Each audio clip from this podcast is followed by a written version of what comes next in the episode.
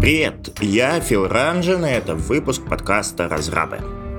Сегодня у нас в гостях Владимир Четверяков и Олег Качанов. Э, Владимир – ведущий бэкэнд-разработчик, а Олег – старший DevOps. В этом выпуске мы разбираемся, чем бэкэндеры отличаются от DevOps-инженеров, э, где проходят э, границы между этими областями, как они определяют, где чьи ответственности, компетенции, как эти ребята взаимодействуют друг с другом и как понять, какая область тебе больше подходит, когда ты только собираешься стать IT-специалистом. Выпуск проходит проходит при поддержке компании SM Lab, и вы можете узнать больше о них и их вакансиях, перейдя по ссылке в описании. Погнали!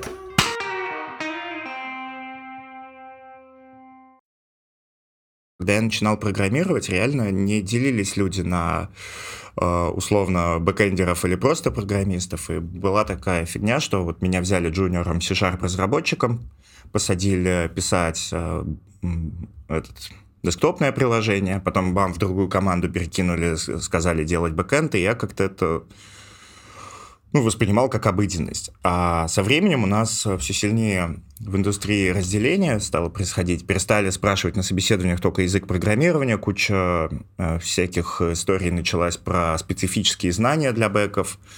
Э, соответственно, и вместо девопсов были сисадмины, это был вот чувак в офисе, который занимался компами, и плюс он там что-то настраивал, что куда-то разворачивалось. Но сейчас все по-другому. Сейчас, если я говорю, что я бэкэндер, от меня ждут куча специфических знаний, кроме языка программирования и так далее. И я в какой-то момент понял, что на моем десктопе далеко не уедешь, я захотел устроиться бэкэндером, и я стал открывать вакансии и видеть там просто ну, десятки вещей, в которых я просто не в зуб ногой. Все куберы, докеры и так далее, так далее, так далее, всякие, блин, ямлы, и я стал думать, а это правда, каждый бэкэндер должен это знать? Я бы провел аналогию с развитием транспорта. Ну, если мы вспомним, раньше люди передвигались на повозках с лошадями, угу. с лошадьми.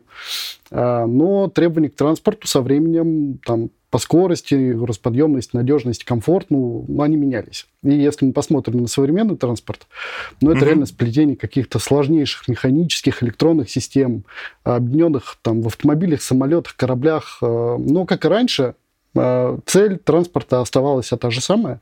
Это перевести mm-hmm. пассажиров из одной точки в другую. Ну и вместе с грузами. А, вот плюс-минус то же самое, наверное, можно проследить и в IT. Во-первых, растет э, сложность продуктов, да, объемы mm-hmm. информации обрабатываемые огромные, количество пользователей. Э, в процессе разработки ну, начинают применяться наиболее сложные подходы к построению архитектуры. Ну, вот, допустим, есть тренды там, перехода взамен классических каких-то синхронных взаимодействий между сервисами на синхронные и реактивные, что добавляет свои сложности. Появились mm-hmm. облачные технологии. А, это с одной стороны. С другой стороны, скорость выхода продуктов, ну, изменений продуктов на рынок стала определяющим фактором. А, если а, ты не будешь быстро выкатывать изменения, то клиентов уведут твоих, твои конкуренты.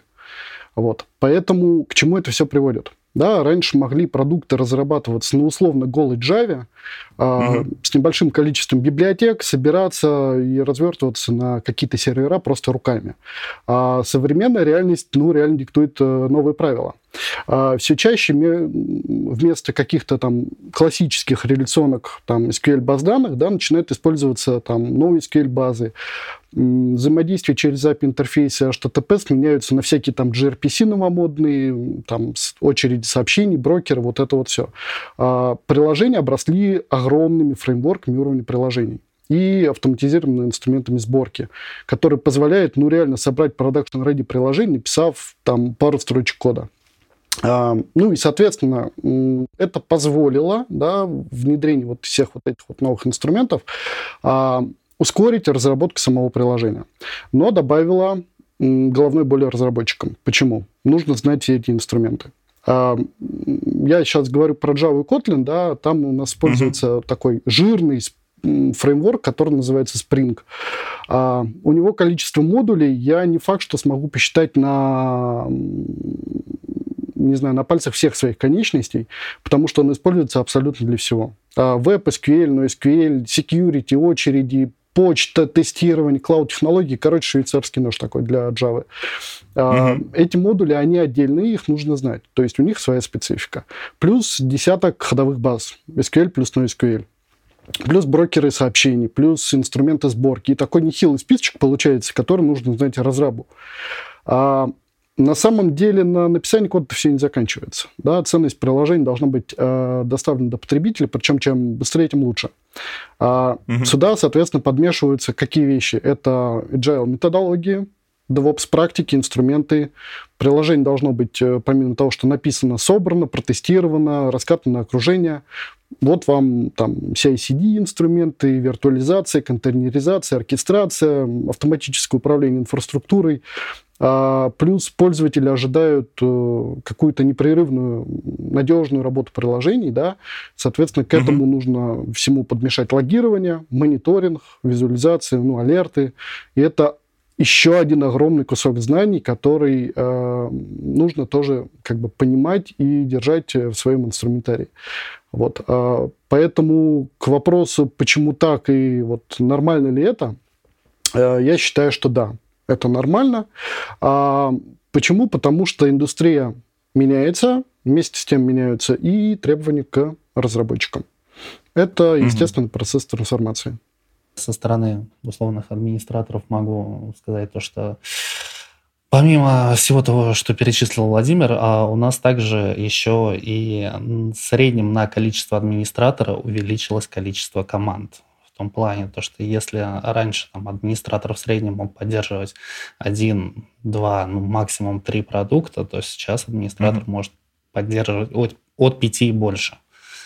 А, соответственно, а, Поскольку, поскольку сейчас используется микросервисная архитектура, всевозможные докеры, куберы, как ранее было сказано, а этим надо как-то управлять. Соответственно, появилось больше процессов, больше взаимодействий, и, соответственно, роль DevOps сейчас э, в большей части это склеивание разных команд между собой. Там, разработчиков с тестировщиками, тестировщиков с менеджерами, потом всех их вместе как-то выводить на прод к ребятам, которые владеют платформой.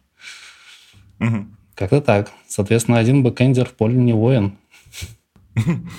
Вот э, здесь интересно. Получается, что э, хорошо, к бэкам э, выросли требования, потому что ну, к самим нашим продуктам выросли требования, и выросли настолько, что появилась отдельная специальность DevOps.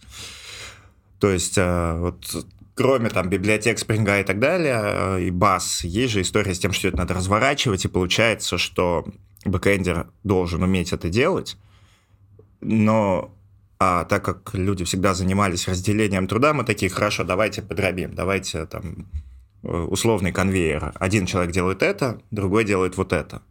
Но при этом же у нас есть девопсы, которые за это отвечают, которые всех склеивают. Сами разработчики все равно должны в этом разбираться. Получается, что как будто разделение не работает. Сейчас э, архитектура ушла от монолита, и мы используем, соответственно, микросервисы. Там, по сути, бэкэндеры, фронтендеры пишут не а, целиком всю платформу, а конкретный сервис отвечает за, там, условно, там, api или там какую-нибудь связочку, или коннектор к базе данных. Угу. И и, соответственно, из-за этого целиком они не могут видеть э, весь продукт зачастую. Весь продукт видит там, условно менеджер там, условно, DevOps не знает э, зачастую, ну, классический DevOps не знает зачастую, что там работает под капотом. Ему от разработчика нужно, получ, ну, условно, получить некий артефакт, там, допустим, джарник. И с этим джарником, да, и переменными среды мы можем как-то работать. А, выкатывать в цоды, там, на облака, на сервера и так далее. Но также есть и противоположная сторона. Как бы нам, как девопсам, не очень сильно нужно знать, как работает бэкэнд под капотом. И получается то, что так или иначе мы друг другу ну, помогаем и взаимодействуем. Вот а, здесь получается интересно, а, где грань этого не очень сильно знать? Mm. Потому что вот с точки зрения разработчика не очень сильно знать про DevOps ты как бы не можешь. То есть мы не пишем этих автоматизаций, развертывания, которые делаете вы и так далее, но нам как будто бы мы обязаны понимать, как все это работает. Ну, да, общий принцип должен быть известен, поскольку, поскольку мы работаем на одних и тех же платформах. Мы разворачиваем на одну и ту же платформу, у вас, соответственно, под эту платформу э, идет организация э, структуры проекта. Как бы, соответственно, mm-hmm. из знания структуры проекта выходит так, что как бы, вам нужно знать как бы, особенности платформы и развертки на эту платформу. По-другому как бы, в нынешних реалиях пока никак. Раньше было достаточно позвать там какого-нибудь Васю администратора и сказать, Вася, вот тебе там насыпал барахла, как бы, и давай там собирай. Как бы, а, да, еще пятница, время 6, мы домой. Как бы, и товарищ администратор там сидел и там очень усердно и усиленно пытался поднимать.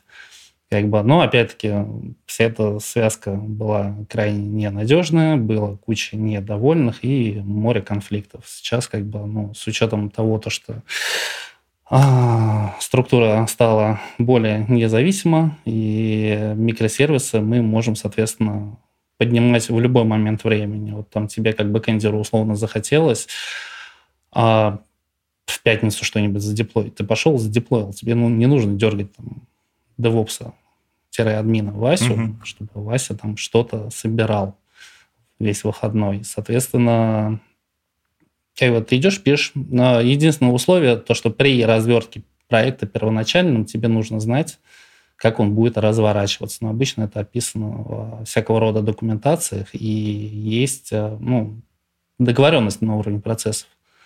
Обычно процессы выстраивают менеджеры. То, что вот то, что там бэкэндер делает от сих до сих, с этого момента uh-huh, там, подхватывает uh-huh. DevOps. Дальше там пробегают тестировщики тестов насыпят, э, еще кто-нибудь, э, и, соответственно, и проект стартует. Ну, э, с таким подходом там среднее время старта проекта сократилось там с условных нескольких дней до там условно одного. И, угу. в принципе, по-моему, все выигрыши. По поводу того, что знания делятся, это классно. Почему? Потому что в одну голову это все впихнуть, ну, очень тяжело. А, тут главное, о чем не забывать. Да, вот эта граница, которая проходит между разработкой и DevOps, она такая условная достаточно, да, она не должна быть глухим забором. А, в принципе, уже правильно сказали, про что? Написанный код еще не приложение, да, и кажется странным со стороны разработки не интересоваться тем, а что происходит с тем приложением, которое ты написал на следующих этапах. Mm-hmm. К сожалению, сейчас не получается перекинуть просто через этот забор код э, куда-нибудь туда, а там типа DevOps разберутся. Так не работает.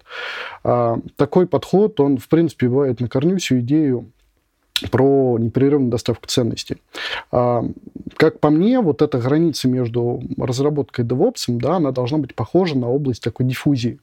То есть э, роли должны взаимно проникать в области знаний друг друга. А, почему? Потому что, ну, на самом деле, границы а, то, то, что за границей, да, относительно тебя, оно влияет на твою работу. Я просто приведу пару примеров, на самом деле, а, из вот, личного опыта, да, когда у нас в компании появились Кубер э, и DevOps, да, пришли к нам для того, чтобы перетащить наши сервисы на Кубер.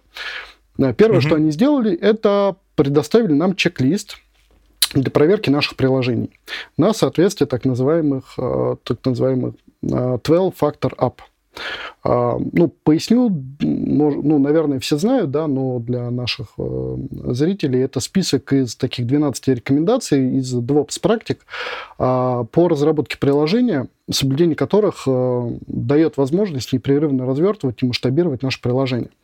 А, те приложения, mm-hmm. которые у нас были написаны задолго до того, как э, вообще в DevOps практике так просочились в широкие массы, скажем так, они зачастую не соответствовали. Э, и мы их э, допиливали по пути э, при, пере, при перевозке. А, соответственно, разработка новых приложений, которые мы сейчас делаем, мы уже учитываем на ходу это дело. Угу. Если разработчики, которые пишут приложение, ничего об этом знать не будут, то, скорее всего, развертывание такого приложения, например, в кубе, это будет очень больно с точки зрения девопсов или вообще даже невозможно в каких-то местах. Mm-hmm. А, поэтому я считаю, что разработчик, который не знаком с DevOps, хотя бы на каком-то базовом уровне в современном мире, ну, мне кажется, атовизмом рано или поздно это отомрет. А, ну, как я сказал, что эта граница работает ни в одну сторону. А, то есть DevOps также зачастую не могут обойтись без тех знаний о том, например, что они разворачивают. Но опять же, из примера э, сталкивались, да, Java, у нее сейчас много версий, последняя, по-моему, стабильная 17 Так вот, э, много продуктов еще работают на старой Java до 8. Вот. И до 8 версии, например, mm-hmm. Java-машина, на которой, собственно, крутится, скажем так, байткод, ничего не знала о контейнерах ну, вообще контейнеризации. И при запуске такого приложения в Кубере, например, да, вот эта Java машина тупо игнорировала лимиты памяти, установленные на контейнер. И что получалось? Mm-hmm. Получалось так, что если задаются а, там лимиты вот этой памяти для виртуальной, э, да, для Java машины не в абсолютных величинах, а в относительных, в процентах, да, получалось так, что приложение работало, работало, работало, а потом внезапно крашилось. А, и вот эти вот знания, они должны быть у девопсов, а как бы, ну, эти знания мне откуда взять, кроме как из э, общения там с разработчиками и понимания того, что они, собственно, разворачивают, да, что делают разработчики в их команде. Интересно, просто мне как разработчику каждый раз, когда я кого-нибудь спрошу, должен ли я знать X, мне же всегда докажут, что должен, и правда должен. Ну, то есть вот эти вот, э, знаете, технические знания, в этом их беда. То есть если я там пишу на Java и спрошу, должен ли я глубоко понимать, как работает garbage коллектор, мне скажут, да, ты должен. Ну, потому что это штука, которая э, управляет твоим кодом, ты будешь, э, ну, точнее, управляет памятью, и ты будешь допускать ошибки, у тебя будут утечки и так далее, если ты в нем не разбираешься. И, в принципе, это все технические знания, они такие.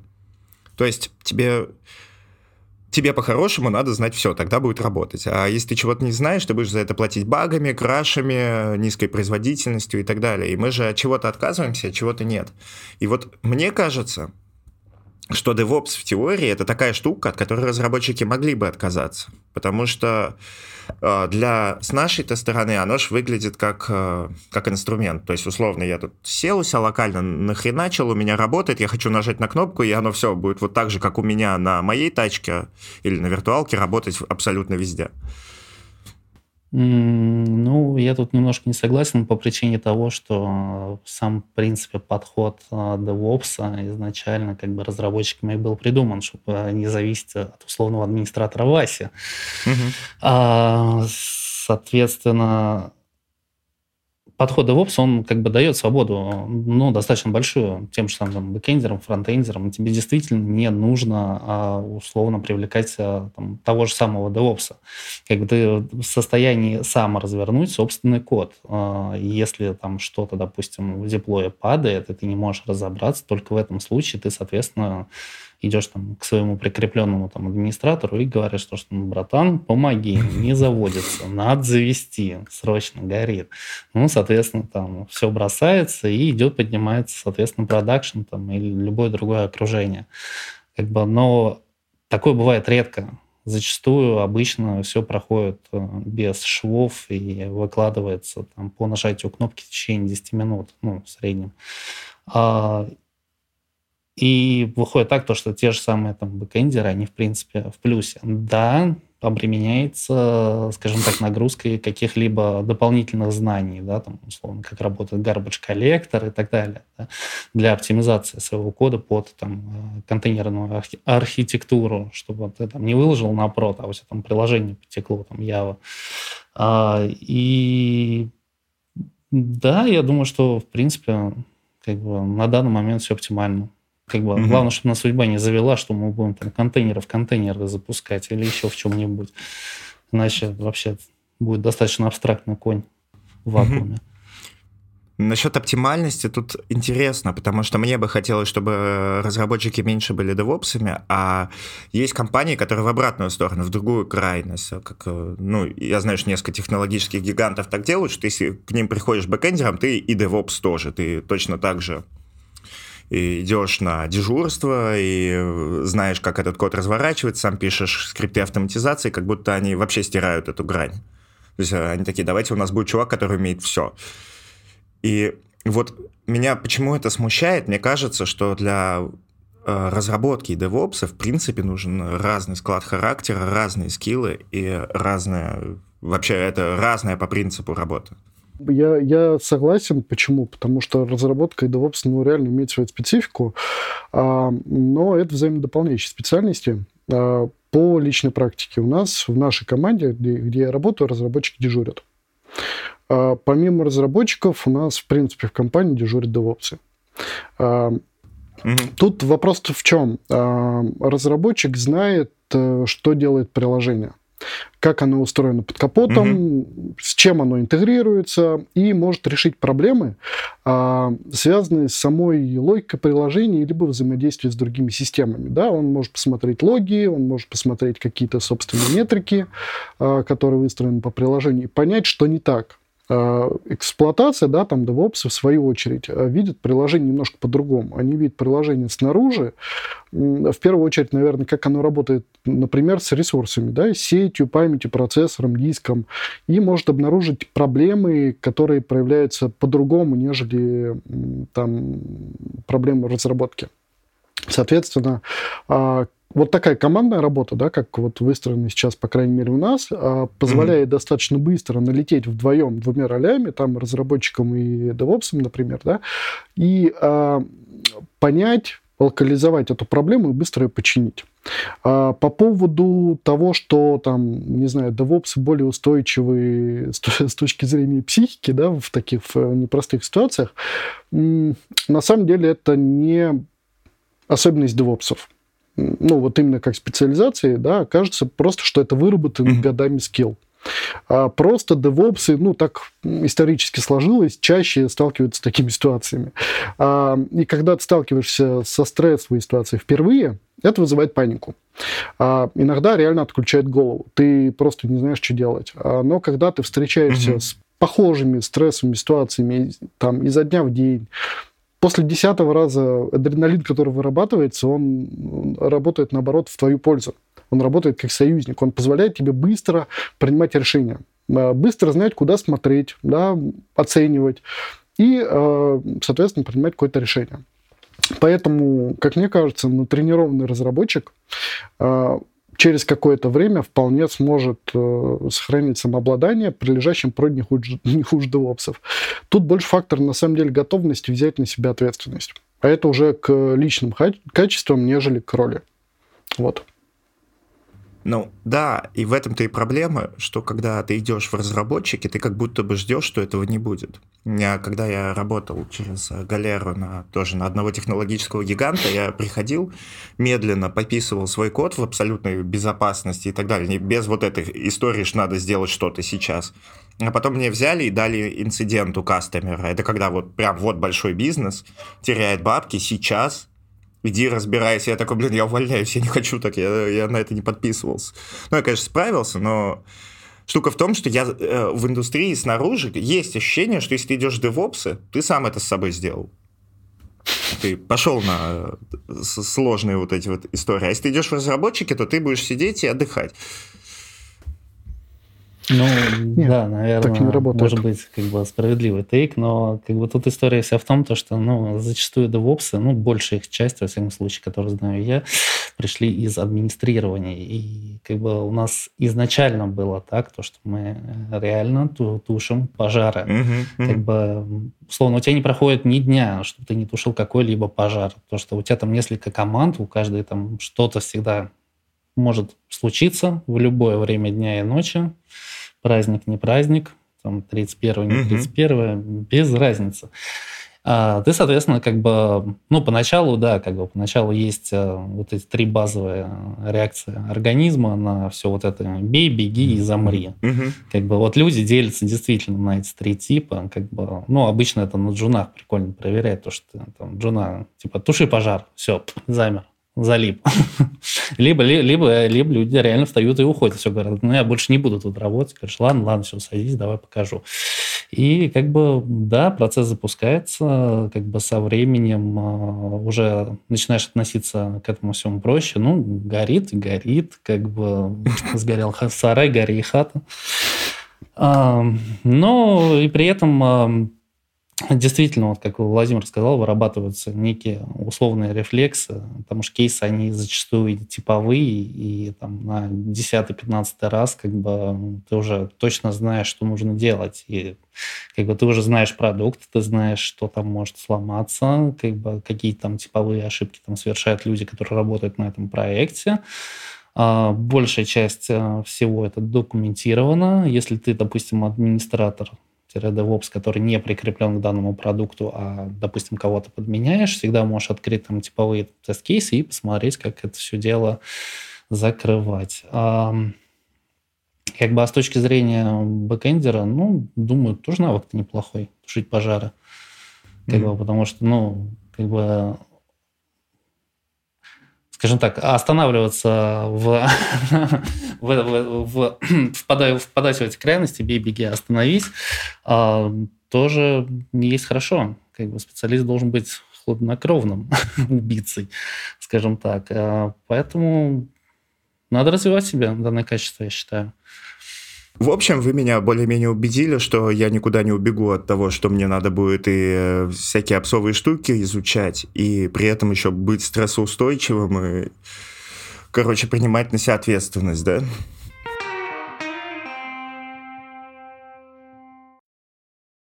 Я с девопсами плотно не работал. Я, например, работал с Data э, специалистами, и их проблема была в том, что код им надо писать, но они этого делать не умеют принципиально ну, как разработчики, они э, пишут гору кода, который просто что-то делает, но у них вообще нет культуры качественного кода, там, я не знаю, документирования его, комментариев и всей этой истории. При этом DevOps также пишут, соответственно, инфровый код, и это код, и насколько у них должны быть кодерские навыки, и насколько это важно для работы, и тем более для какого-то взаимодействия.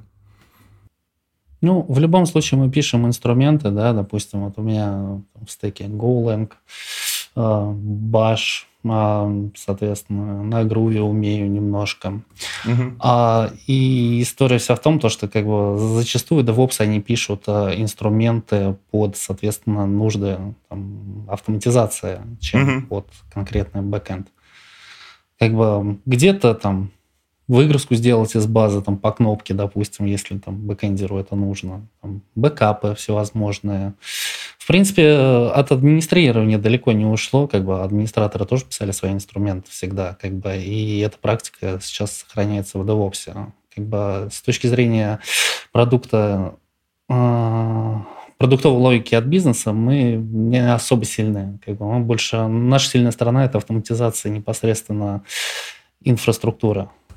Угу. Здесь просто такая штука, что разработчики тоже себе пишут много инструментов, то есть не бизнес-логику, а именно вот инструменты. И мне интересно, а бывает так, что разработчику надо лезть в код инструмента, который написал DevOps, чтобы что-то там поменять? Или понять? Обычно нет. Обычно нет, они даже не знают порой о существовании таких инструментов. Как бы так. Да, но тут на самом деле зависит от разработчика. Я когда-то задавался вопросом, насколько, допустим, разработчик должен погружаться э, в эти все инструменты. Я, например, решил его для себя кардинально. Э, я в позапрошлом году прошел курс по э, Куберу, а в прошлом году полугодовой mm-hmm. по DevOps. Поэтому я такой, скажем, так, волк в овечьей шкуре. То есть я на самом деле на бою прошел все с нуля. Я писал как разработчик код, юзал мощь подхода Infrastructure as a Code в роли DevOps, поднимал кластер Кубера, ансиблы, терраформы, интегрировал GitLab с ним, настраивал mm-hmm. визуализацию логов, Prometheus, Grafana, EFK, пайплайн в GitLab, деплой в кубовый кластер, докеры, хельмы, ну, короче, вот это вот все. А, я и сейчас стараюсь в работе по максимуму использовать эти знания. А, Двопсов, когда мы привлекаем, в моей команде это какие-то сложные участки, когда, ну, вот реально что-то сложное, например, когда нужно э, что-то развернуть, с чем мы раньше не работали. А, либо туда, куда у меня, например, нет прав. Ну, я не имею права, например, э, создавать как разработчик на интерфейсе в кластере. Ну, потому что мы не отвечаем за кубер, поэтому угу. это все на стороне девопсов. А, плюс, когда мы где-то что-то меняем в, в инфраструктурном коде, мы обязательно привлекаем девопса в качестве ревьювера этого кода. А, то есть мы в любом случае шарим знания, DevOps проверяет за нами, чтобы мы где-то сильно не накосячили. Например, он ревьюет наш э, код нашего пайплайна, потому mm-hmm. что он у нас лежит вместе с кодом приложения. Это интересно. Я вот не знал, что такое бывает, что девопсов привлекают к ревью кода, который пишет программист. А в обратную сторону это имело бы смысл? На самом деле наш DevOps привлекает нас. А, просто у нас такая специфика, у нас в команде нет отдельного DevOps, а у нас один DevOps на несколько команд. Как-то так получается. Почему? Потому что, угу. видимо, от одной команды у него не будет достаточной нагрузки, а несколько команд вести самое оно. А, и вот мы с ним достаточно хорошо общаемся. Он уже, видимо, со временем проверил мои знания, навыки и немножко доверяет. Поэтому мы работаем в обе стороны. А, то есть, когда он а, меняет какие-то вещи, связанные с инфраструктурой, он обязательно привлекает нас для того, чтобы мы посмотрели, ну и подучились. А в некоторых местах даже мы иногда задаем вопросы. Ну, потому что DevOps тоже не может а, всего знать, как мы планируем это применять. Понятно, что мы, как а, разработчики, с своей стороны планируем ресурсы, рисуем компонентные схемы для того, чтобы понимать, Э, как разворачивать DevOps, но не всегда mm-hmm. получается учесть все нюансы. А вот на ревью, например, это прям супер. Пока все звучит так, что идеально было бы, если бы у нас были люди, которые полностью знают DevOps и backend, и все делают они, да? Ну, по идее, да, вот это э, теория единого разума. Ага. Как бы, что каждый может выполнять функции, все и вся. Такая одна большая красная кнопка «Сделать хорошо». К сожалению, боюсь, э, этот человек сразу же уедет в психиатрическую лечебницу. Какие-то поверхностные знания можно, наверное, как-то ровным слоем размазать, там разработка, DevOps, вот это вот все. Но каких-то глубоких знаний у одного человека там и там, скорее всего, не будет. А у нас получается такая вот ситуация, T-shape, когда один человек глубоко погружен в какую-то узкую область и не глубоко рядышком. Э, в принципе, у нас так получается. Я с своей стороны, как разработчик, глубоко погружаюсь в разработческую тему, а, но в то же время могу условно подрабатывать DevOps в каких-то там не сильно сложных вопросах и пропагандирую это и в своей команде, и в принципе. То, что разработчик минимально хотя бы а, должен понимать процесс того, а, как это все работает. Как приложение условно до прод доезжает, что mm-hmm. для этого применяется, как построен пайплайн, потому что за пайплайн у нас отвечает э, команда, а DevOps. А, мы разрабатываем пайплайн, эти шаги, DevOps нам помогает его имплементировать. Mm-hmm. Но в последнее время, допустим, мы DevOps практически не привлекаем к этому. Пайплайны для новых сервисов разрабатываются уже нами, разработчиками. А, поэтому человек должен быть погружен в это дело хотя бы в каком-то базовом виде. Пусть не с нуля, с нуля человеку тяжело, который с этим не знаком, а, но хотя бы что-то поправить, какие-то вещи, понимать, как это работает, как катается, на какие этапы и почему именно так. Это обязательно. А, плюс есть какие-то смежные вещи. Ну, например, работа с докером. А, существует распространенный такой типовой пайплайн, который имеет этапы компиляции, сборки, тестирования, после чего собирается докер-имидж, который где-то сохраняется и уже потом раскатывается на окружение. А, бытует такое мнение, что граница между бэкэндом и DevOps проходит аккурат по собранному артефакту в виде докер-имиджа. А, поэтому разработчику в любом случае а, нужно уметь э, работать с тем же докером. У нас в компании используется кубер, поэтому разработчику очень и очень желательно уметь работать с кубером и хельмом. Хотя бы в базовом виде хотя бы посмотреть, как чувствует себя приложение в окружении и сконфигурировать какие-то вещи там для запуска приложения. Я думаю, что на самом деле вот эти знания для разработчика, а, их получение не займет большое количество времени, а, но это будет реальный рывок вперед. Это огромные возможности дает в понимании того, почему, например, приложение не так работает или вообще не запускается. А, это позволит общаться с DevOps на языке, понятном им и понятным разработчикам. А, и не дергать их по всякому, по всякому, ну, реально пустяковому вопросу, типа поправить какой-то параметр. Ну, очень простые вопросы. Мы, собственно, DevOps, DevOps от этого ограждаем. Ну, потому что они все-таки занимаются более сложными вещами. Плюс, как я уже говорил, DevOps отдельного да, в нашей команде нет, поэтому дергать э, вот этого вот э, DevOps, который на несколько команд каждый раз по всякой фигне, ну, кажется, на самом деле не очень хорошей идеей. Ну, это здорово, когда ты говоришь про T-Shape с очень понятной границей. Потому что T-Shape здорово, а, но ты потом понимаешь, что ты программист, ты пишешь код, должен знать язык программирования, должен уметь это тестировать. Если, не дай бог, ты какой-нибудь фронтендер, тебе еще нет-нет, да надо понимать в дизайне, тебе точно надо вникать в бизнес, который логику которого ты описываешь, потом DevOps, потом базы и так далее. И, короче, вся проблема в месте, до которого ты должен знать. И если его как-то формально можно очертить, вот как рабочий докер имидж, это здорово. Что обычная история в том, что ты понятия не имеешь, где надо останавливаться. То есть, грубо говоря, вот вы как думаете, будут проблемы, если у нас есть команда бэкэндеров, из которых, там, ну, допустим, их пятеро, и четверо э, в разной степени знают апсовые штуки, а вот пятый вообще, вообще никак. Никаких ни докеров, ни куберов, ничего. Вот он пишет код на Java, он знает э, джавовые либо и так далее. Он испортит процессы разработки? Лично мое мнение, скорее всего, нет. Как бы, потому что достаточно условно одного человека, там, условного лида или там, любой другой роли. Ну, угу. из, ну, из команды из пяти человек там достаточно одного-двух, которые, в принципе, могут подключиться там и пообщаться за, скажем, там, деплой приложения до прода. На самом деле, какая штука? Он, скорее всего, рано или поздно подтянется. Ну, потому что он не сможет в этом жить. А, угу. Хотя бы какие-то базовые вещи он в любом случае будет понимать, потому что, ну, тот же докер ему нужен не только для того, чтобы условно взаимодействовать с DevOps, а, ну и в работе. А, потому что когда ты, например, локально проверяешь что-то, тебе в любом случае приходится поднимать какие-то части окружения. А сейчас современная технология такая, что это докер. Кавки, базы данных. Ну, кстати, кстати, не обязательно. Вот, э, например, я с друзьями делал пэт-проект, причем на ноде, хотя я не нодер.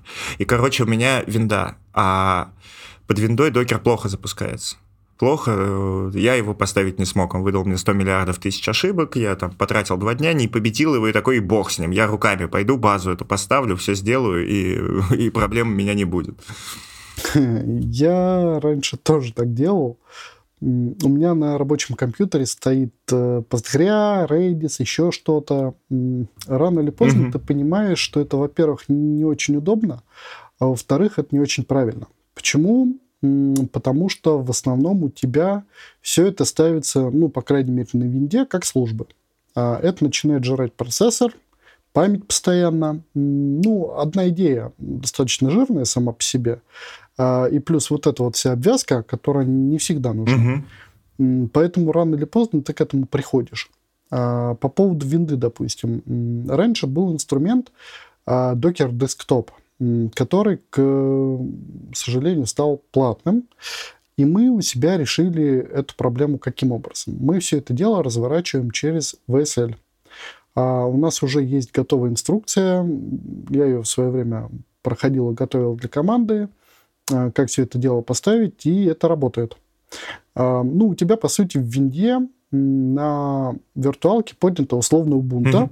и ты там творишь что угодно. Поэтому сейчас проблем с этим не возникает. Угу. Просто докер это штука удобная. Это реально удобная штука. Это повторяемость, это повторяемое окружение. Из повторяемости классно следующий вопрос напрашивается про ответственность. То есть, грубо говоря, у нас есть какое-то приложение, которое где-то крутится, зарабатывает какие-то деньги, а потом оно берет и грохается. И оно может грохнуться, потому что у нас э, что-то не так с инфрой, может грохнуться, потому что у нас баг в коде, а может грохнуться, потому что э, взаимодействует что-то неправильное в коде с чем-то неправильным с инфрой. И как это вообще расследуется, разбирается и чинится? Ну, сначала, наверное, оно чинится, а потом уже а, разбирается. А, соответственно, ну, разбор происходит примерно следующим образом. А, как бы прибегает некий инициатор, в основном от лица бизнеса, и говорят, ребята, как бы, что случилось? Давайте писать МОМ. Ну, постмортум сервиса, соответственно.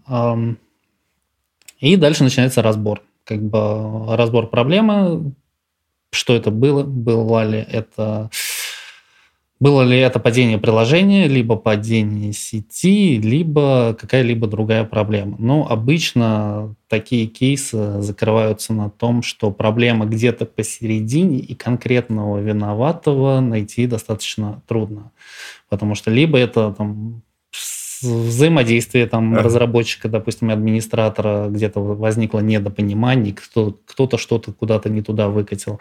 Либо это наоборот, а, скажем так, случалось. Я даже сейчас а, не про и... кто виноватый, я про то, что как чинить-то. Ну, чтобы починить, нам надо понять, что починить, что произошло. Что, что а, в этом плане. Ну, чтобы починить, э, соответственно, есть э, некие методички, по которым, э, скажем так, отметаются все первопричины. Ну, основ, основ, основные кейсы, по которым могли быть какие-либо проблемы.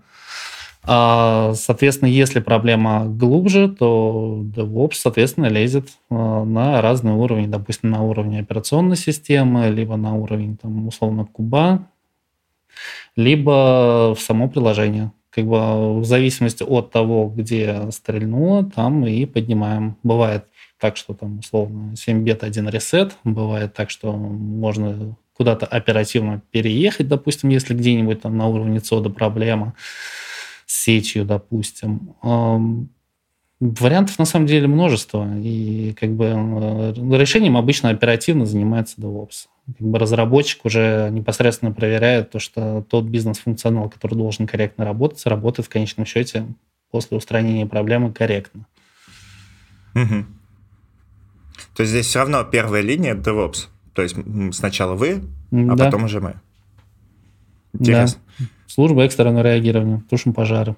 При том, что ну, по моему опыту, приложения обычно падают, потому что кто-то где-то написал какой-то плохой код, а не потому что кто-то что-то не так развернул.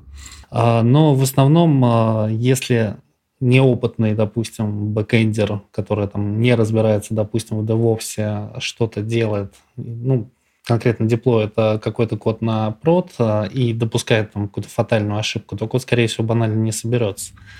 Угу. Как бы, соответственно, а не собранный код – это не проблема. Если это где-то ошибка в логике, обычно, как оно бывает, э, и э, там эффект заметили на продакшн, там, допустим, спустя час после деплоя, то звонят сразу же DevOps, поднимают и говорят то, что типа откатываемся, там, допустим, на предыдущую версию продукта.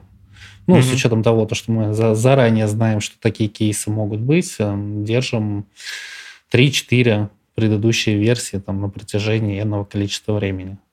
И в любой момент можем, соответственно, откатить на актуальную, ну, либо на предыдущую. Ну, Поэтому же... с точки зрения бэкэнда ошибки не фатально. А, а, есть же история, когда у меня новая версия взяла и поменяла формат данных, которые у нас хранятся, и старая версия с этими данными уже работать не сможет, например. Ну, такие тейки тоже были. Как бы, соответственно, опять-таки, можно откатиться назад, пожить на условно предыдущей версии, и в оперативном режиме со стороны бэкэнда вносятся правки в код, и можем работать на новой версии. В принципе, тут проблем вообще никаких. Когда над э, инцидентом работают сразу обе стороны, да, и разработчики DevOps, они смотрят в разные метрики, например. Ну, то есть у нас, как у разработчиков, мы настраиваем тоже свои метрики. Они не всегда вот как бы напрямую показывают э, там, проблемы, да, но могут косвенно они сказать. Ну, например, у нас есть э, какие-то общие метрики, ну, например, там, не знаю, РПС, скорость ответа, процент там 400 500 в ответах, э, которые mm-hmm. помогают понять, что проблема не, например, в какой-то инфраструктуре, да, а проблема, например, в логике. Вот. Или какие-то ресурсные, э, там, ЦПУ, память, э, пулы какие-то потоков, соединения с базами, бизнесовые какие-то метрики. По ним можно понять, например, хотя бы в какую сторону копать. Потому что, допустим, те же, та же эксплуатация, да, они смотрят на свои метрики, а у них они более такие, более инфраструктурные. А это, там, не знаю, всякие разные вещи, связанные с утилизацией, сетью и подобными вещами. То есть для нас это, конечно, тоже бы интересно было бы, но а, не очень показательно. Вот, то есть мы можем понять, это проблема, а, условно, кривой код, да, потому что у нас, например, посыпались пятисотки.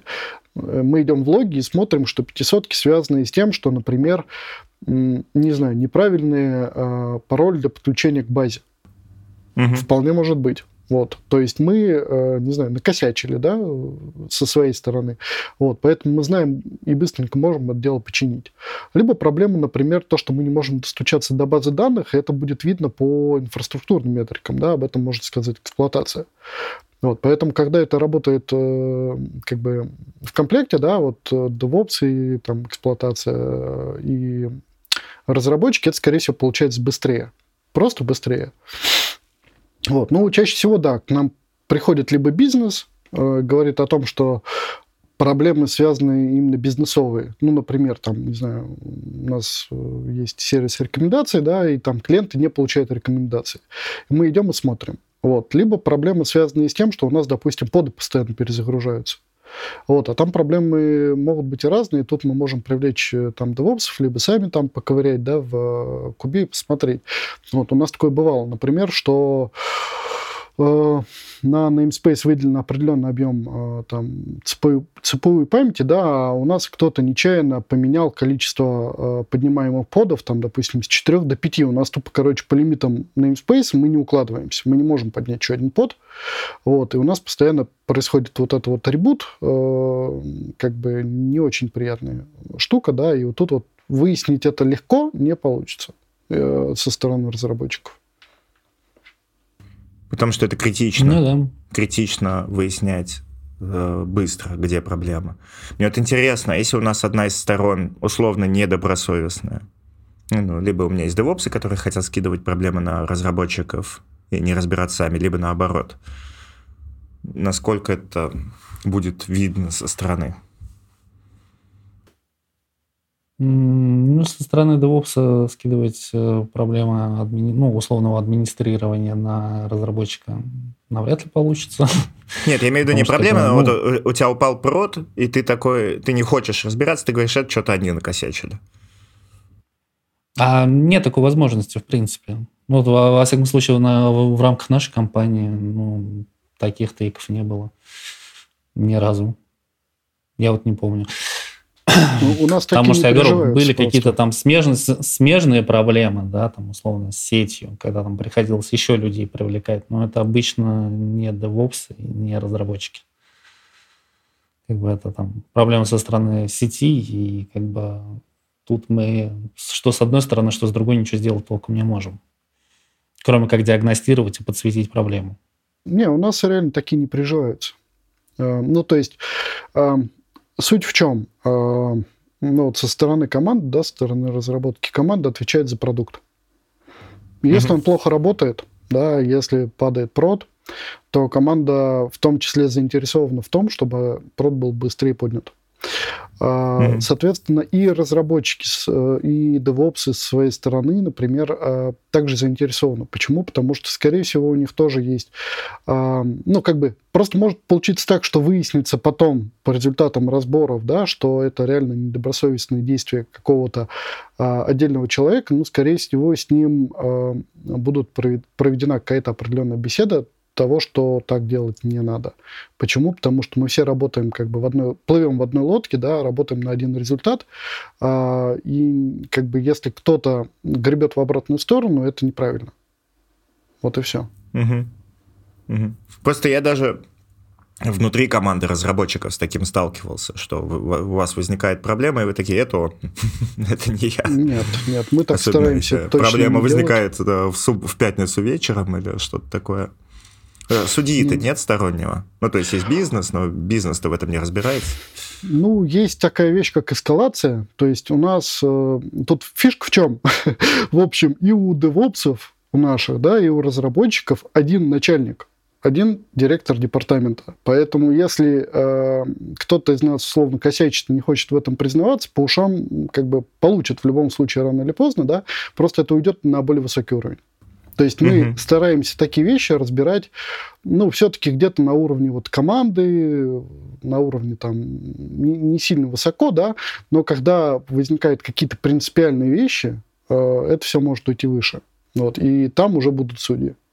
А, ну, я говорю, вот на моей практике, в принципе, до такого не доходило еще. То есть всегда все стараются ответственно относиться к своей работе, ну, наверное, потому что им это нравится. вот и все. Я не могу другого объяснения найти, потому что им нравится работать э, вот в таком подходе, в такой, в такой командной работе. Ну, тут еще интересно, что э, кроме, собственно, там, фикса багов, да, о чем еще Олег начал говорить, что есть просто возможность часть работы скинуть. То есть вот мы говорим, что есть какая-то граница. Понятно, а, в сторону от DevOps на разработчика так не получится, а от разработчика на DevOps вполне, когда ты докер имидж не до конца делаешь. Или... То есть есть часть твоей работы, которая на самом деле может сделать DevOps. И ты можешь ее не доделывать, по идее.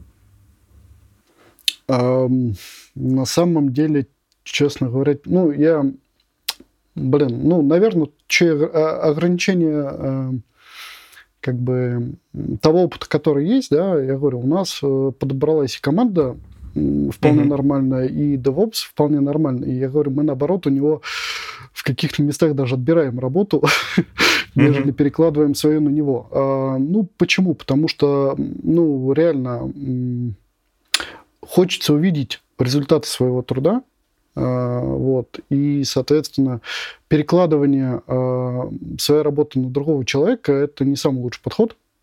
Сам по себе не, не лучший подход, да. Мы можем чего-то не знать, да, и мы тогда придем к DevOps и попросим нас научить. Вот. Но когда нас научат, мы будем это делать. Потому что это в наших интересах.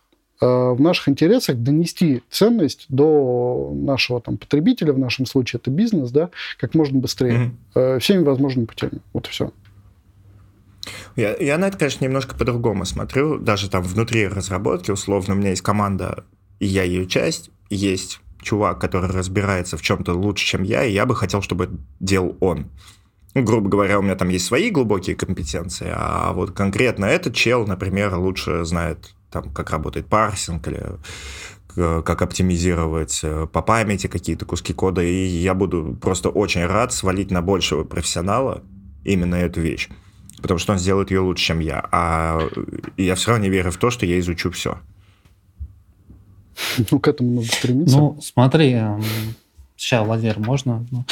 Ну, смотри, тут а, примерно следующая история, то что, как бы, конечно, да, круто, что там кто-то может работать за условного тебя, но тут и обратная сторона медали есть. Как бы, а, если вы меняетесь а, условно знаниями, как бы, то как бы, кумулятивный эффект, условно, и скорость разработки, она увеличивается, причем пропорционально там, в среднем x2, x3 порой.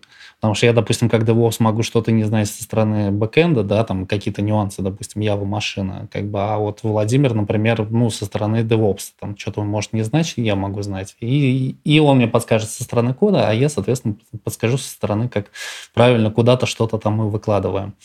А, и получается так, то, что мы знаниями обменялись, и в среднем по больнице, как бы, что он крутой специалист, что я. Mm-hmm. Как бы, это взаимовыгодная как бы, история.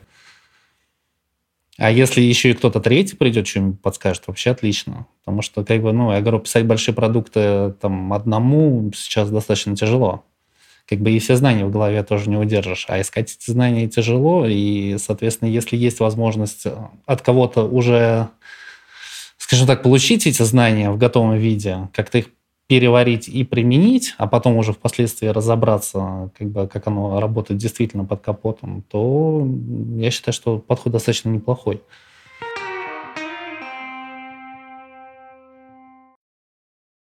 Давайте попробуем по, э, раскидать компетенции. Вот, например, есть такая штука сети, то есть то, как работают сети.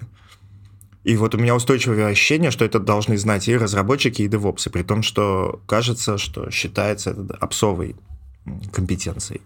У меня в голове есть определенная, она может быть грубая где-то, скажем так, вот эта вот граница, да. Э, разработчик в первую очередь отвечает за то, что приложение делает то, что нужно для заказчика. То, что код э, хорошо написан, протестирован, сюда же QE, если они есть, да, ну, просто не, не везде есть QE.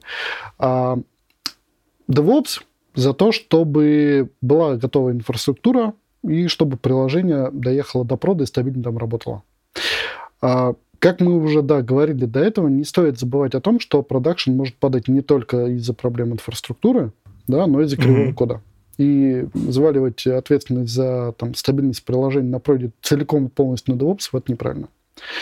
Вот, а, то есть а, в любом случае у нас есть разделение, хотим мы этого или не хотим, да, разработчики за то, чтобы бизнес-логика была правильно написана, а, протестирована и выполняла то, что нужно, да, DevOps, ну, по большей части за то, чтобы это а, как бы было раскатано и стабильно там а, работало на продакшене, например, на том же.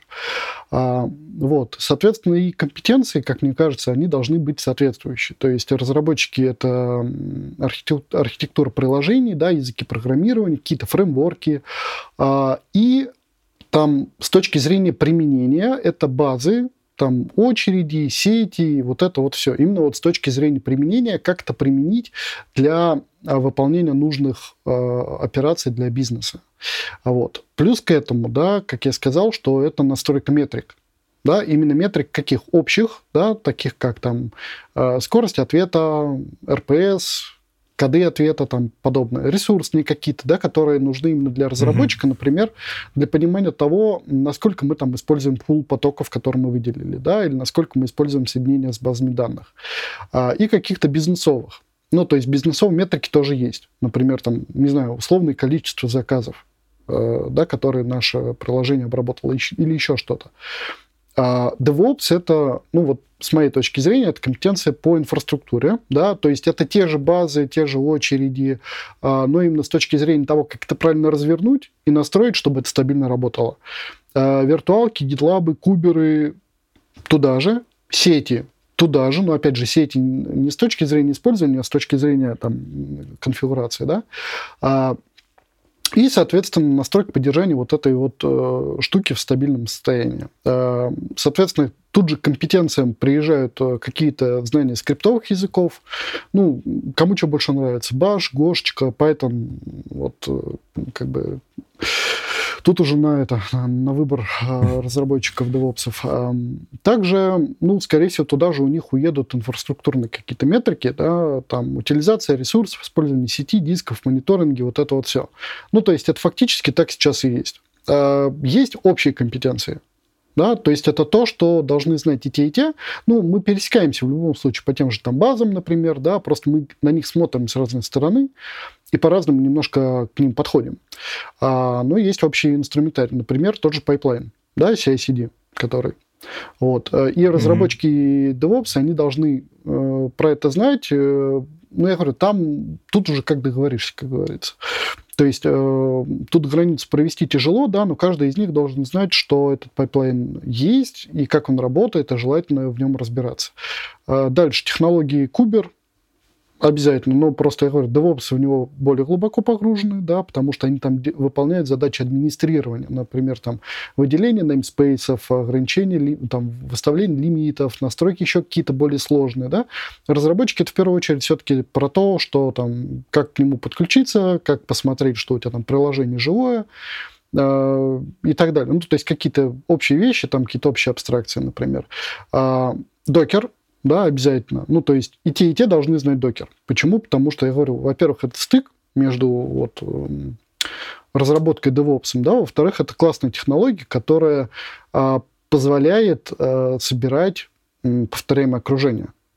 А, ну да, ну, докер и... это вот такая штука, через которую мы, по сути, и общаемся, да? Да, да, да. А, ну, потому что редко DevOps вообще видят условный исходный код. Им это не надо. Э, у них есть условно готовое вот какое-то собранное окружение, да, которое они могут задеплоить куда-либо.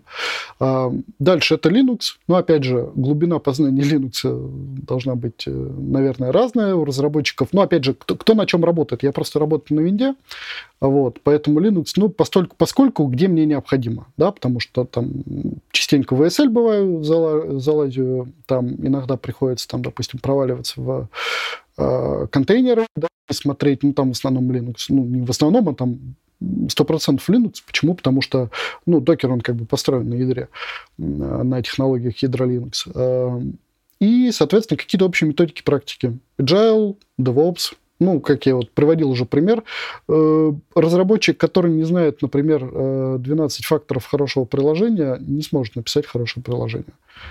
Mm-hmm. Вот, поэтому это точно тоже нужно всем знать. Так же, как и, допустим, как построен а, процесс э, доставки ценности до потребителя, например, в конкретной там, компании либо в конкретной команде. То есть DevOps, они тоже все-таки участники этого процесса, да, не только разработчики. А, я говорю, просто не всегда бывает так, что есть DevOps в команде, да, но как, как минимум понимать то, как это все дело должно работать э, целиком полностью, они должны. Вот. Но оно получается, что мы как будто должны знать почти все то же самое, но с разных сторон. Да. А как по-другому? Ну, смотри, тут да, тут а, какая история? То, что тут выходит так, то, что а, DevOps тут а, выступает, если брать аналогии, как а, некий а, главный в коммуналке. В том плане, то, что у нас в коммуналке есть общие санузлы, общая кухня, общий коридор, и есть, соответственно, комната. Как бы разработчик условно живет в своей комнате, может делать там все, что угодно, но после 9, соответственно, не шуметь. И при этом у нее есть прилегающая, а, соответственно, прилегающая территория, которой он пользуется теми же там условными санузлами, кухнями и коридорами. Как бы наша задача смотреть для ну, того, чтобы чтобы проекты были плюс-минус одинаковые, подгонять их под некий шаблон, и, соответственно, как бы это дает нам возможность как DevOps ввести несколько там, продуктов одновременно, допустим. Как бы, и, как сказать, и компетенции, получается, пересекаются, да, если взять, допустим, те же там NoSQL, базы данных, например, а разработчик умеет туда писать, умеет читать. А, как бы мы писать, читать тоже умеем, но нам это не нужно. Нам нужно, соответственно, так, чтобы данные в базе сохранялись. И мы умеем, допустим, строить кластера, чем мы, в принципе, активно занимаемся. Занимаемся резервированием, занимаемся так, что в случае, если что-то упало, данные можно было восстановить.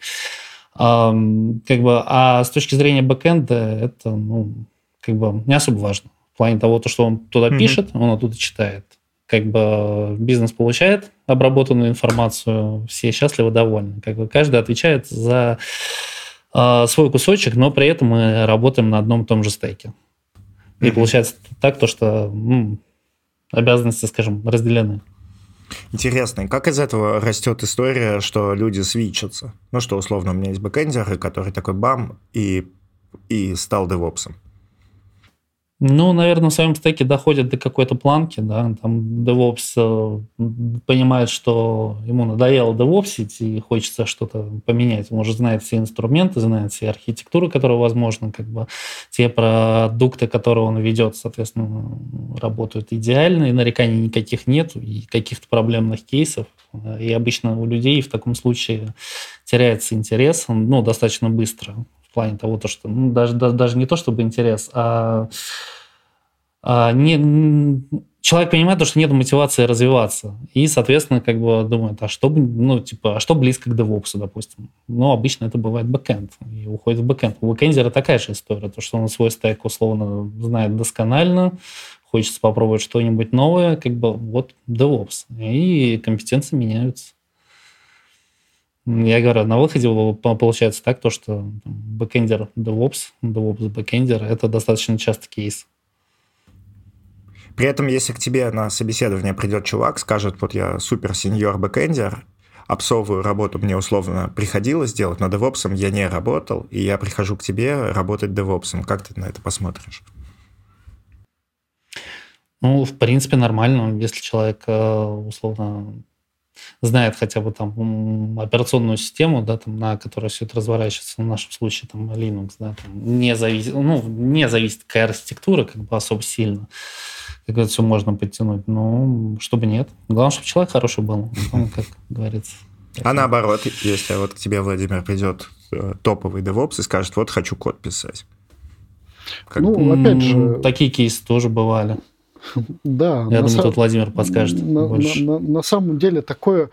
Я не знаю почему, но вот мне кажется, что вот в обратную сторону реже. То есть DevOps а, реже приходят в разработку. Но опять же, это вот, возможно, как бы искажение личного опыта, да. Но э, тут фишка в чем? Как бы есть определенные требования, да, каждый из э, профессий, скажем так, что к DevOps, что к разработке. А, в принципе, наверное, не особо важно, да, э, откуда человек пришел. Если он обладает mm-hmm. необходимыми знаниями, а, то он нам будет, ну, он нам подойдет. А просто тут вопрос в чем? Когда человек приходит, допустим, откуда-то из э, рядышком стоящих профессий, да, ну, как бы в разработчике чаще всего приходит QA, как ни странно. Mm-hmm. Ну, почему? Потому что, во-первых, они видят постоянно, как бы, ну, приблизительно занимаются плюс-минус тем же самым, да. Все-таки DevOps это немножко отдельная штука, вот. И э, поэтому в любом случае человек, который находится рядышком с разработкой, да, ему будет проще Почему? Потому что он знает uh-huh. вот эти вот смежные области уже. То есть ему не придется вот это доучивать. Когда человек приходит вообще с нуля, да, вот в профессию, скажем так, когда он был там, не знаю, маляром или юристом, а, там будет сильно тяжелее. Вот. А, когда приходит человек DevOps в разработку, ему будет сильно проще. Почему? Потому что он а, вот эту вот базу он знает.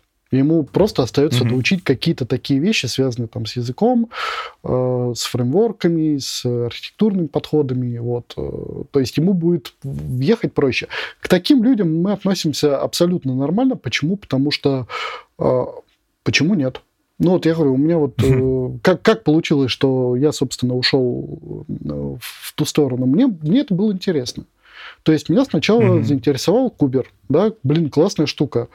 Э, он умеет, э, там, не знаю, мышкой окна открывать. Ну, то есть он построен очень прикольно с точки зрения архитектуры. Захотелось его поизучать. Думаю, ага, Кубер, замечательно, а как его разворачивать?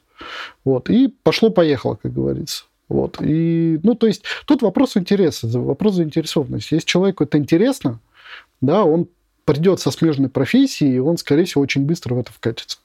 Вот, поэтому никаких... У меня просто. Такой случай был. У меня друг бэкэндер, он устраивался на работу бэкэндером, и там требовалось, ну, то есть в описании вакансии было, что придется немного делать опсовую работу. Он устроился, и через месяц мне пишет, из меня сделали девопса. То есть все, у меня вообще нет никаких кодерских задач. Ну, то есть э, у бизнеса часто бывает соблазн сказать, что раз уж они понимают работу друг друга, то и это давайте не будем заморачиваться, потому что они реально могут ее делать до какой-то степени. И это, кажется, довольно нездоровая история. Ну, перегибов точно не должно быть. Ну, то есть, если человека берут как э, бэкэнд-разработчика, да, то большую часть времени он все-таки должен заниматься бэкэнд-разработкой. Если он большую часть времени занимается не тем, то, наверное, его взяли или его взяли не туда, да, или э, как бы заказчики не очень понимают, о чем им было нужно. Значит, им нужен был не бэкэнд-разработчик. Давайте прикинем, что у нас есть, короче, команда из э, хороших разносторонних бэкэндеров, словно 5 человек, и такая же команда из хороших разносторонних девопсов. И, и обеим командам дали задачу построить какую-нибудь сложную большую систему. Вот у кого из них, которая, соответственно, где-то раздеплоится, будет работать и, под большой нагрузкой и так далее, у кого это лучше получится? Я не могу быть объективен, потому что я примеряю все на себя. Я, в принципе, в, это, в этом уже курнался. То есть я говорю, я в одно лицо, в принципе, от, от начала до конца, до деплоя там в кубер с поднятием всего вот этого добра я уже делал. Вот. Но всяк кулик свое болото хвалит. Я считаю, что все-таки разработчики с этим справятся, возможно, чуть лучше. А, на самом деле, наверное, справятся и девопсы. Тут вопрос просто в чем. А, во-первых, приложение получится, как я сказал, хромоватое на какую-то mm-hmm. одну из ног, либо с точки зрения там архитектуры кода, либо с точки зрения там развертывания этого всего, да, и подготовки инфраструктуры. И э, сколько на это понадобится времени. То есть это будет медленно, в, что в одном, что в другом случае. Вот. А, я уверен, что ну, как бы и DevOps, и бэкэндеры, они а, являются IT-специалистами высококлассными, и, соответственно, они найдут возможности и научатся тому, чему пока не знают. Да, просто это будет медленно. Да, но кажется, что бэкэндеры с этим справятся чуть лучше. Но это мое личное мнение. Ну, в принципе, я с Владимиром согласен по причине того, что, как бы, да, может, с точки там, зрения инфраструктуры, как бы, проект и будет поднят хорошо, но с точки зрения кода, ну, возможно, там будут свои костыли. Как бы, что, соответственно, будет не очень хорошим бизнес-реди решением. Ну да, наверное, так.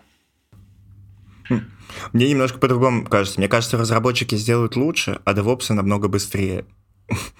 И, и работать. Ну, то есть, мне кажется, у разработчиков она будет лучше масштабироваться, потому что у нас э, как будто вся работа под это заточена. То есть нам не то, чтобы надо сделать, чтобы оно работало, нам надо, чтобы его было легко изменять и так далее. В то время как девопсы вот у меня такое ощущение, что они могут сделать быстро, чтобы работало, работало нормально, без боев и так далее, но при этом не то, чтобы они строили что-то, у чего масштабирование — это ключевая вещь.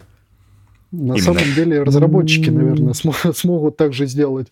Просто это, ну, как бы на разработческом языке эм, это называется, простите за французский говнокод.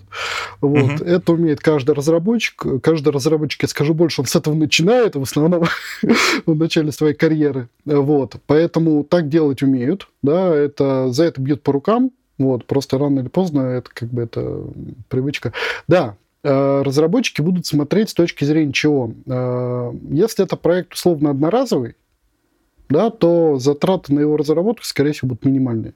И максимальные затраты в этом случае будут именно на э, его развертывание. Ну, потому что это не очень понятная, известная тема. Да? А, если мы говорим про то, что это приложение будет в будущем дорабатываться, а большинство таких вот ну, серьезных, да, если это серьезное бизнес-приложение, оно, скорее всего, не будет э, как бы замуровано в такой в гранит, да, оно будет допиливаться. И в этом случае на такой длинной перспективе а, разработчики, которые напишут изначально нормальную архитектуру, нормальный код, который можно будет нормально потом допиливать, вот в этой длительной перспективе, скорее всего, вот тут будет выигрыш. Угу. Ну да, со стороны девопсов мы, скорее всего, будем использовать просто уже какую-то готовую технологию и, соответственно, подпирать ее со стороны костылями в виде какой-то логики. Скорее всего, mm-hmm. и, и скелется, все это будет дело обычно, ну, обычно оно скелится экземплярами. Просто ну, там, нужна нагрузка там в 10 раз больше. Ну, значит, у нас будет 10 раз больше экземпляров. Как бы вот все. Ну, в принципе, так и работает. Ну, работает же, да? Ну, да.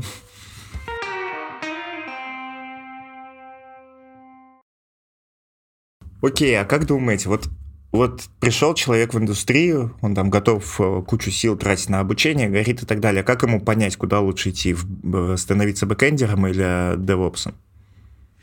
Ну, на а самом деле тут пришел. Вопрос, э, да, смотря куда пришел. Если, допустим, человек пришел, ну, условно, support, да, то есть, соответственно, из support а двигаться в системное администрирование. И системного администрирования, ну, там сам Бог велел идти в DevOps.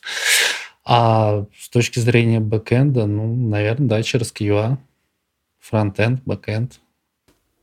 И там На уже, самом возможно, деле, не DevOps. самый хороший кейс, не самый хороший кейс заходить в разработку через QA. Многие на этом а, как бы на это напарываются и обжигаются. Объясню почему. А, когда человек заходит, ну как бы а, так исторически сложилось, что всем кажется, что QA это проще, чем разработка. На самом деле не очень правильно. Почему? Потому что это хоть и смежные знания, но не очень как бы пересекающиеся. То есть, когда QA какое-то время работает, да, он растет по карьерной лестнице и принимает решение, что он хочет стать разработчиком, у руководства возникает э, вопрос, что лучше, иметь хорошего QA или непонятно какого разработчика из этого QA? Вот, поэтому э, зачастую QA не отпускает в разработку. Тут просто с QA и правда такого вопроса не стоит, это со стороны так может казаться, потому что были времена, когда автотестировщики брали кого угодно, когда не было истории с автотестированием, это просто были любые люди с улицы, ну, которые тыкали да. кнопки, да, и это действительно был вход в индустрию вообще во все профессии. А автоматизация и саппорт это, то есть у QA вершина карьеры это QA лид и так далее, он в своей ветке может двигаться, а там из сис-админа у, у тебя нет потолка в админстве, у тебя следующее развитие это DevOps, по идее. Угу. Да. Ну, вот, так поэтому, оно и есть. Да, да, когда человек когда человек приходит в индустрию, он должен понимать, о чем он реально хочет заниматься. Потому что без этого понимания, наверное, будет э, ну, вообще тяжело э, понять, а что тебе надо учить. Ну вот, вот я к этому и спросил, то есть я не с позиции, что я уже кем-то работаю, то есть в саппорте или там QA, а вот я вообще никто еще, я вообще не в индустрии, я решил войти. У меня там условно выбор стать QA, дизайнером, менеджером, э, разработчиком, апсом и так далее. И вот, допустим, я остановил, что выбираю между бэкэндом и девопсом. Как мне, по каким своим качествам понять, куда мне идти? Ну, тут такое. А, то есть э, я как для себя бы это делил, да, если ты любишь а, разбираться с какой-то сложной бизнес-логикой, да, и выстраивать какие-то сложные алгоритмы, а, которые будут выполнять что-то такое, прям какие-то реально там напряженные вычисления, да, то это бэкэнд. Если тебе нравятся вещи, связанные с, ну, наверное, такой Linux, инфраструктура, вот это вот все. Вот это, наверное, вот все-таки в сторону DevOps. То есть именно, ну, то есть применять э, разработку не с точки зрения э, бизнес-логики, да, с точки зрения автоматизации каких-то процессов. процессов, например, э, развертывания чего-либо да, либо э, человеку, ну, в принципе, нравятся, да, какие-то вот технологии, связанные с, там, не знаю, ну, опять же, если человек совсем новичок, он, наверное, не знает, что такое оркестрация, что такое куберы, что такое докеры. Вот, тут нужно пробовать. То есть тут реально нужно пробовать, потому что в DevOps прям с нуля, ну, наверное, не знаю, тяжело вкатиться, прям тяжело вкатиться будет. То есть человек, я не знаю, бывают ли такие люди, которые вот прям, не знаю, ну, условно, там были, я говорю, были юристами, и такие просыпаются утром, я хочу стать девопсом. Наверное, таких-то и нету. То есть я хочу стать айтишником, да, не пойми кем. Вот. И в основном для этого люди идут на курсы вот, э, которые вообще рассказывают про профессии, потому что IT – это широкая штука. В IT-шке не только бэкэндеры и не только девопсы. Вот. А в айтишечке у нас очень много всех. Ну, ты правильно перечислил. Это дизайнеры, аналитики, QA, э, разработчики, девопсы, еще там куча-куча всего. Ну, опять же, там разработчики делятся, и все остальные делятся так или иначе, да, э, по стеку я говорю, тут нужно просто человеку самому для себя решить, чем ему больше нравится заниматься. Потому что DevOps, ну, с моей точки зрения, это больше про автоматизацию чего-либо, да, каких-либо процентов, процессов, выстраивания pipeline ов и инфраструктура. Вот, если человек этим не хочет заниматься, ну, скорее всего, ему это и не зайдет. Ну да, в принципе, я с Владимиром согласен, надо попробовать всего и вся скажем так, там, на курсах, либо самостоятельно, и уже определиться, к чему больше душа лежит. Если, соответственно, писать backend, то backender ом, если DevOps, то DevOps ером, если тест писать, то QA -шником идти. Тут как бы, ну, с порога трудно определить, потому что я думаю, что каждый из нас как бы в IT пришел э, с помощью случая. Я мало людей знаю, кто сознательно пришел в эту профессию. Даже обычно, я говорю, вот у меня там бизнес-кейс вообще изначально в продаже пришел, как в IT оказался, сам удивляюсь. Интересно. На самом деле мы много можем рассуждать, но люди, которые входят в IT, они немножко по-другому делают. Они заходят на Headhunter, пишут DevOps, смотрят самые большие зарплаты, потом заходят на раз, пишут разработку и смотрят, где там самые большие зарплаты. Вот он и ответ. А вот я, например, ну, да, стал разработчиком э, да. по очень понятной механике. Я там на одной паре по программированию случал, случайно оказался, какие-то это, простейшие вещи научился создавать, и вот мне нравилось прямо создавать. А, например, компьютер, когда у меня что-то не так было с виндой, не шла какая-то игра или что-то еще, мне было мучительно с этим разбираться. Я не хотел что-то настраивать и так далее, мне хотелось именно творить. И вот из меня точно никакой DevOps. У меня даже вот когда у меня локально, то есть я в какой-нибудь команде как разработчик работаю, я не могу там до базы достучаться, у себя на машине я пишу кому-нибудь, чтобы он мне помог, потому что я не хочу с этим маяться прям не нравится мне вот это вот работать с окружением, с инфраструктурой, настраивать, мне нравится просто код писать. Ну вот ты сам по себе ответил на, собственно, на вопрос. А, да, большинство людей именно вот так и разделяются. То есть э, некоторым нравится погружаться в детали, да, некоторые, я знаю, вот у меня знакомые, которые прям тащатся, допустим, в настройки сетей. Они у себя когда-то там в мохнатые там 2000-е года, когда еще был диалап интернет, они у себя тянули локальные сети просто между домами соседними. Вот. И им это прям перло и нравилось. Сейчас они как раз занимаются вот э, с точки зрения DevOps вот в той стезе. Да, вот mm-hmm. я, допустим, я тоже, я свитчер, я, по сути, там фактически три года назад только пришел в профессию, я вообще далек был от IT, но программированием я занимаюсь лет 10. Это было мое хобби. То есть mm-hmm. я начинал там с плюсов, PHP, что я только, короче, Visual Basic, Pascal, Basic, короче, что там только не было. Вот. Э, я просто этим, ну, как бы мне это нравилось, я этим занимался. Вот, и ну, настал такой случай, что как бы прошлая работа, э, я забрался достаточно высоко, было больно оттуда уходить, конечно, да, но вот этот вот кризис, наверное, средний возраст, 30, 30 плюс, э, ты задумываешься, чем ты хочешь все-таки заниматься. Вот, и IT, оно обратно тебя как бы затащило к себе. Вот, то есть теперь хобби стало работой. С одной mm-hmm. стороны, это прям плюс. Почему? Потому что ты с горящими глазами это делаешь. Ты прям с удовольствием это все э, постигаешь, ковыряешься. Это, с одной стороны, хорошо, с другой стороны, не очень. Вот, э, work-life balance, он прям болеет, потому что другого хобби нет. Ты на работе работаешь работу, а дома м, занимаешься программированием Просто потому, что тебе это нравится. Я не знаю, как ну, вот я... у Олега, он тоже...